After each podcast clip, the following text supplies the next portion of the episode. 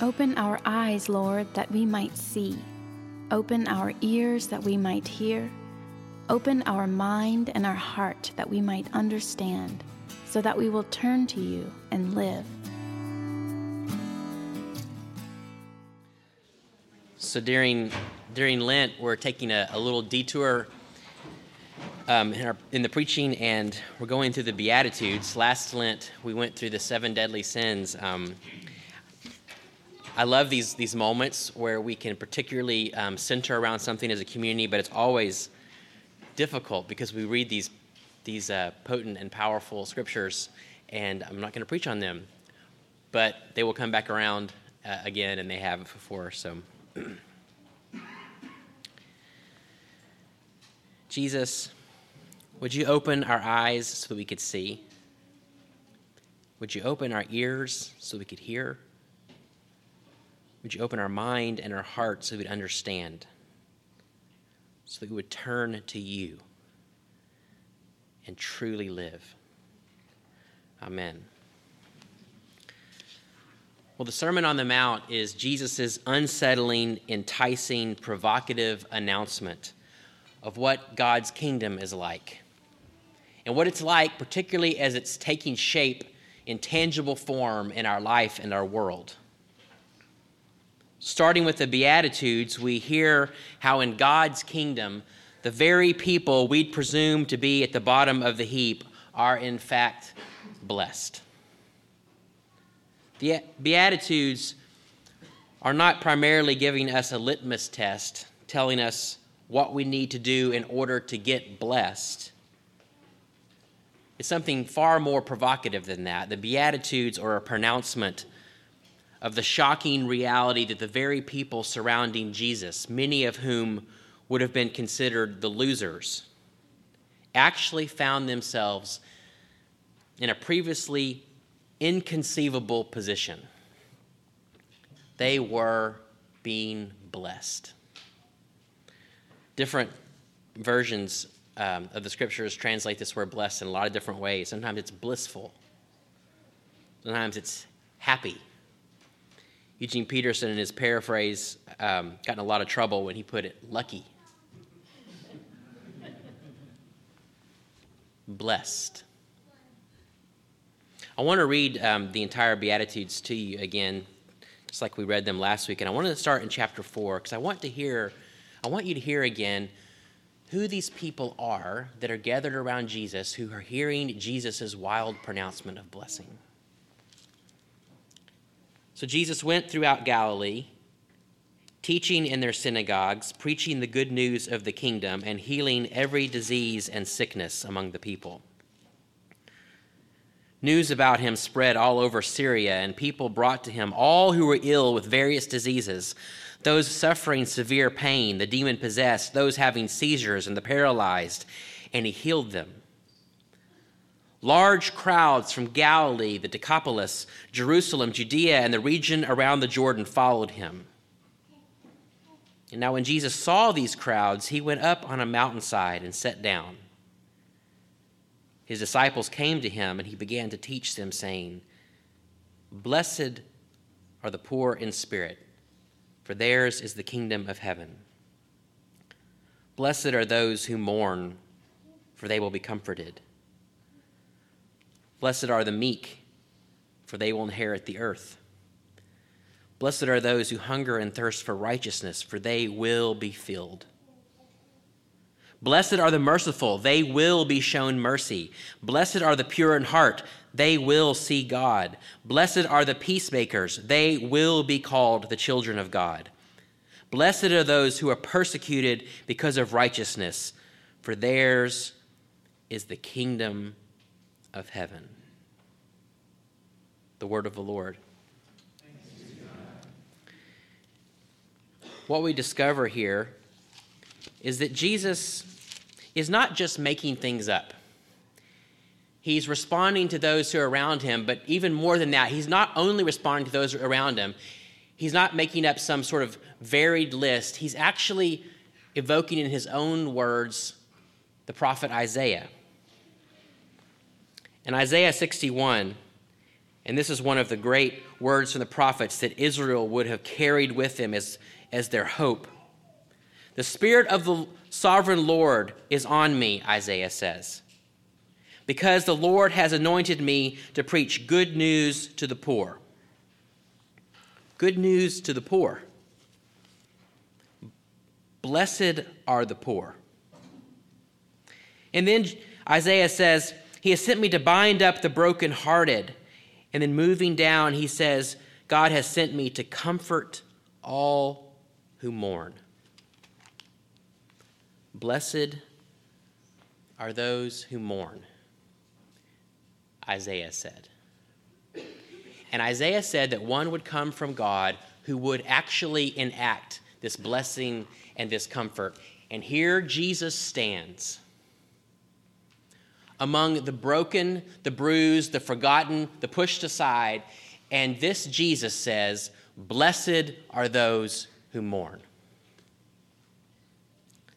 The Sermon on the Mount, with the Beatitudes and like all of Scripture, only makes sense if it ever makes sense. It only makes sense if you reckon with Jesus. Scripture and the Jesus that Scriptures give us does not provide just some abstract ethical system that we humans are to go and work out on our own the best we can. They don't give us rigid rules to maintain adherence to a religious ideal. They don't provide random nuggets of wisdom and inspiration that we are to pick up and sort of position and piece together in our life the best we can with the kind of life we're trying to construct for ourselves. The scriptures offer us a living encounter with Jesus Christ raised from the dead. They offer us an encounter with the God who, in his very body in his very life, holds the entirety of human history. Everything we have experienced, everything we are to become, it is summed up, completed, and made new in the person of Jesus Christ. The scriptures offer us a humanity, a possibility that depends beginning to end hook, line, and sinker on Jesus Christ. Jesus, who is God, rose from the dead and then breathed the Holy Spirit into our very being. And now the kingdom of God is breaking in everywhere. As we sang, sang today, it is in this Christ and by this Spirit that heaven is coming to earth and everything that we thought we knew, everything that made sense to us, is all of a sudden being rearranged. This is the problem that I'm finding with a lot of church stuff, and unfortunately, I've had a lot of preaching. A lot of the stuff that we do in church, if you really get down to it, doesn't require Jesus much at all. We have our wisdoms, we have our plans, our ideas, our histories. Sometimes Jesus is used as a tribal language to send signals and to get people on your side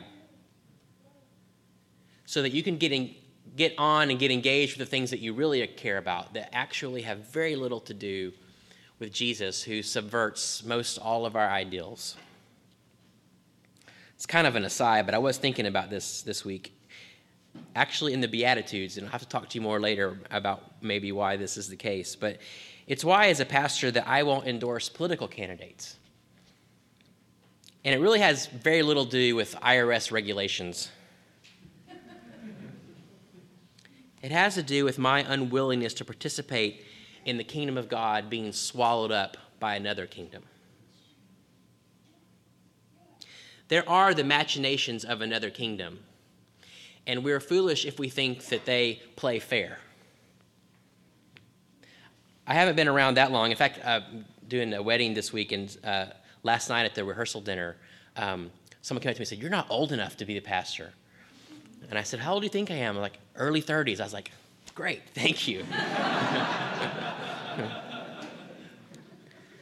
but I have been around uh, a fair bit of time in the church and the world.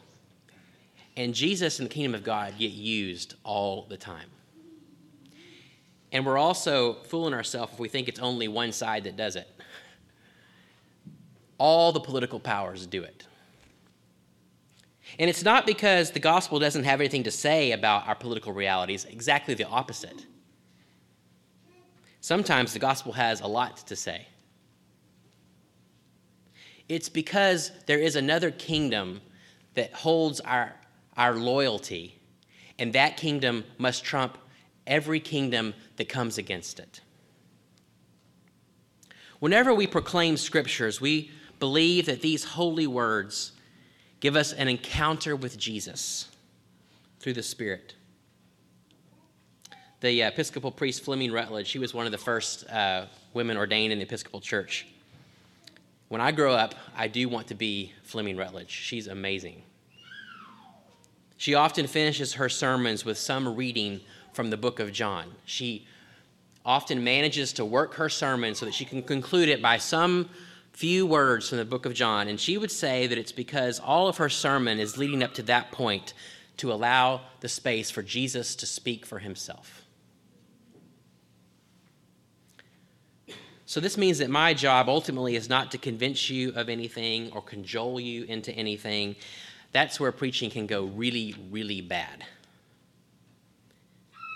But it is to try, by God's mercy, flawed as it will be, to offer the scriptures and allow Jesus to speak to you. This is why all of our worship points to the Eucharist, because what you really need more than anything else is for Jesus to feed you. It's why we have confessions, and we even emphasize those during, during Lent, because what you most need to hear is Jesus' words of welcome and forgiveness. And this is what Jesus says to you today Blessed are you who mourn, for you will be comforted. Blessed each one of you who mourn, you will be comforted. To mourn is to grieve. It's to know the weight of sorrow. Dietrich Bonhoeffer really loved how, in his translation, Martin Luther used the German word Leidtragen here, because Bonhoeffer understood that to mean sorrow bearing. Blessed are you who are sorrow bearing. Some of you here today bear real sorrows. You are the brokenhearted. You are the sorrow bearer. You carry in your soul the wrenching pain of regret, or the pain unleashed in this world by someone else's mistakes. You read the news and your soul trembles under the burden of it. You gather a wounded friend's story and you take in the pain, and you are truly present in that heartache, and it is costly to you, and you are a sorrow bearer. God has given you in that a costly gift. You are a mourner in this world. And that's not highly acclaimed. It won't get you much of anything. It won't move you up the ladder. It probably won't put any more dollars in your pocket. It won't help you with many relationships. It's costly. But Jesus says to you, Blessed are you who mourn.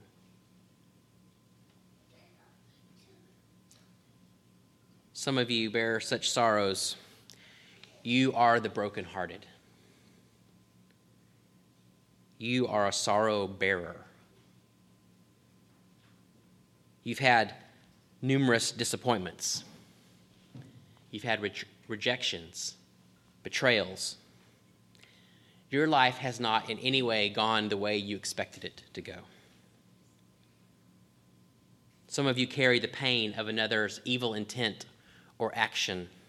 And how far worse is it if it was done by someone that you trusted, someone that you loved, someone who was an authority figure?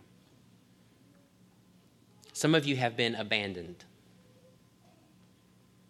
Some of you are awake in the midnight hours because you don't know if your child will be okay. Some of you are grappling with chronic pain or terrifying health issues, a very murky future, and you mourn. And Jesus says to you, Blessed are you who mourn.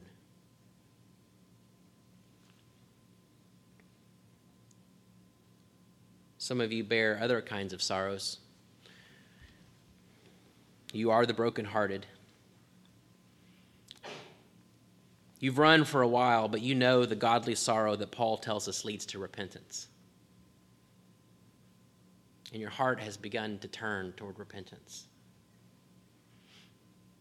And you've been undone by your failings, by the ways you've not lived up to your promises, the ways that you've been unfaithful, the ways that you have failed to love and you recognize that you have just made a mess of things. And you might think it's too far, it's too much, and you mourn. Jesus has a word for you. Blessed are you who mourn. You will receive God's comfort.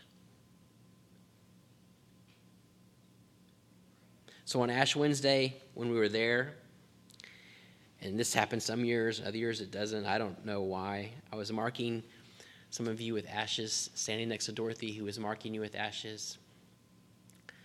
And I was just aware in that space, and it felt very prayerful to me. I was aware of just receiving the news about Broward, Florida. I was aware of some of you, and I, I know I know where you are in your season of life, and there's a lot of heaviness. And there's hope. what a strange juxtaposition, but you carry that in your life, in your body. I was aware of my own struggles, thinking of my own mortality,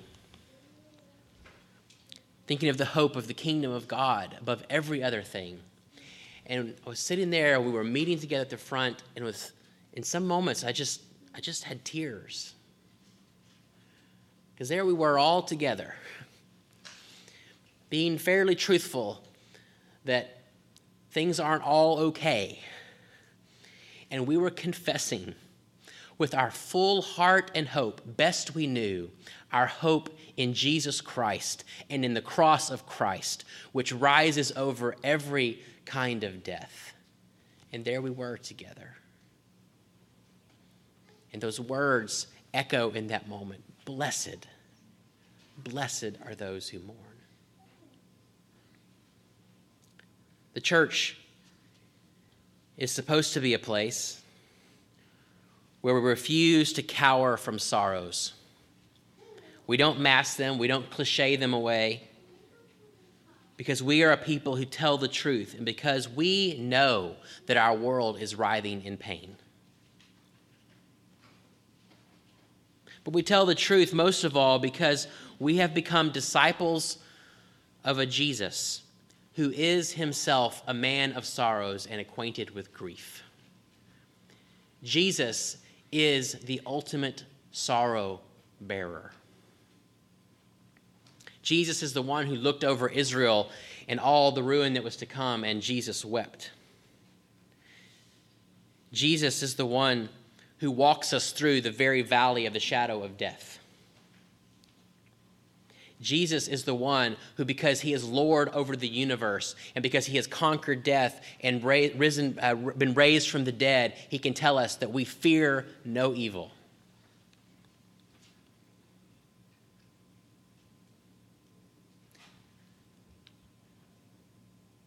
Luke's version of the Beatitudes, he says, Blessed are you who weep. Blessed are you who weep.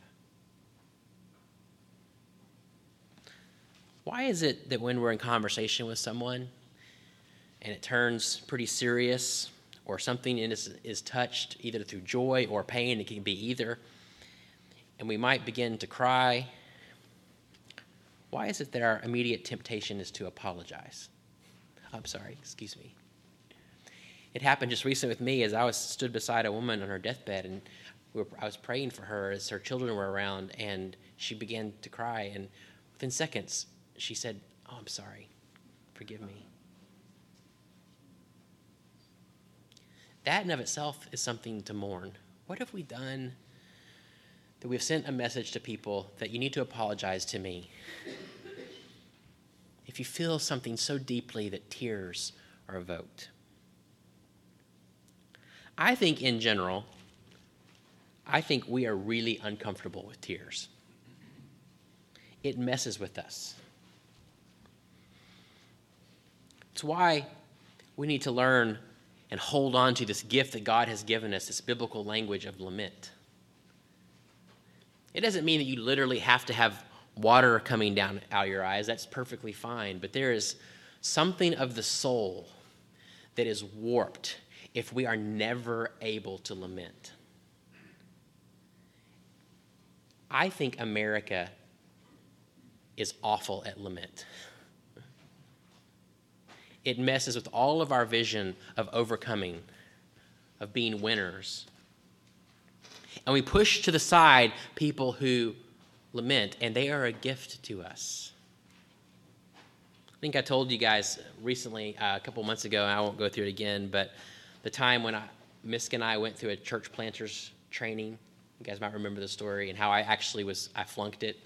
So you guys are kind of toast. Um, but how the, the therapist that we met with was really concerned about Miska because she cried a lot. And it so ticked me off because she is someone who her soul had actually been, she would tell you this, her soul had been shut off for quite a while, and her tears were a sign of liberation.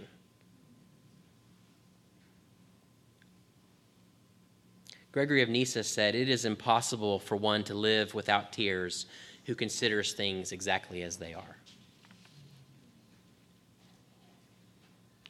if we are going to be a church that considers things exactly as they are, there will be times for tears. Thankfully, there is massive time for joy. But we must give tears their place. I know that we live in an era of outrage and belligerence, but I think we could use with a few more tears. Are there ever moments where all of the chaos is happening and all of the noise is happening and deep in your soul you literally you just don't have any words because there is such a deep sorrow in you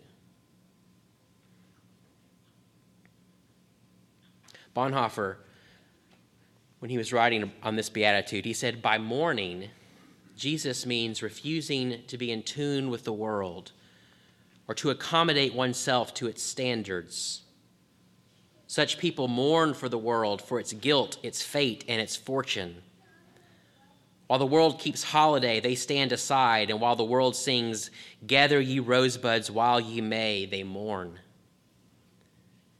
They see that for all the jo- jollity, I can't even say it, for all the jolliness on board, the ship is beginning to sink.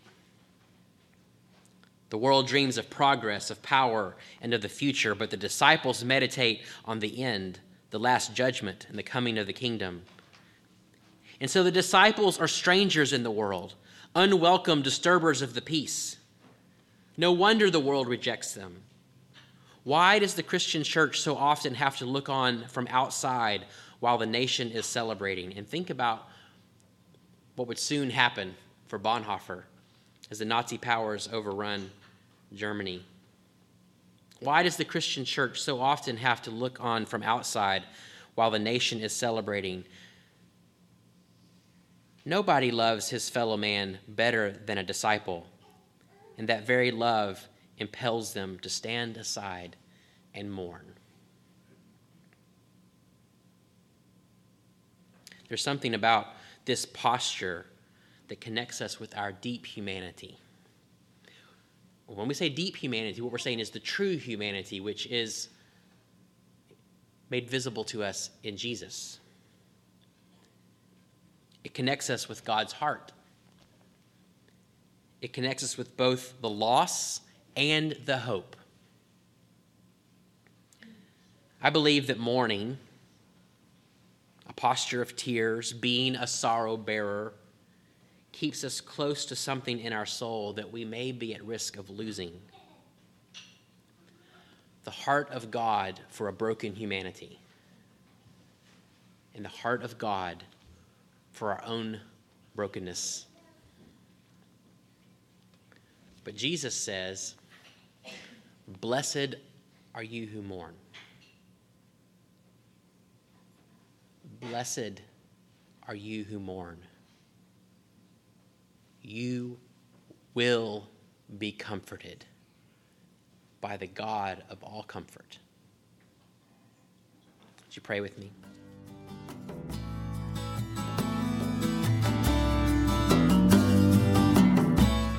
The Lord bless you and keep you.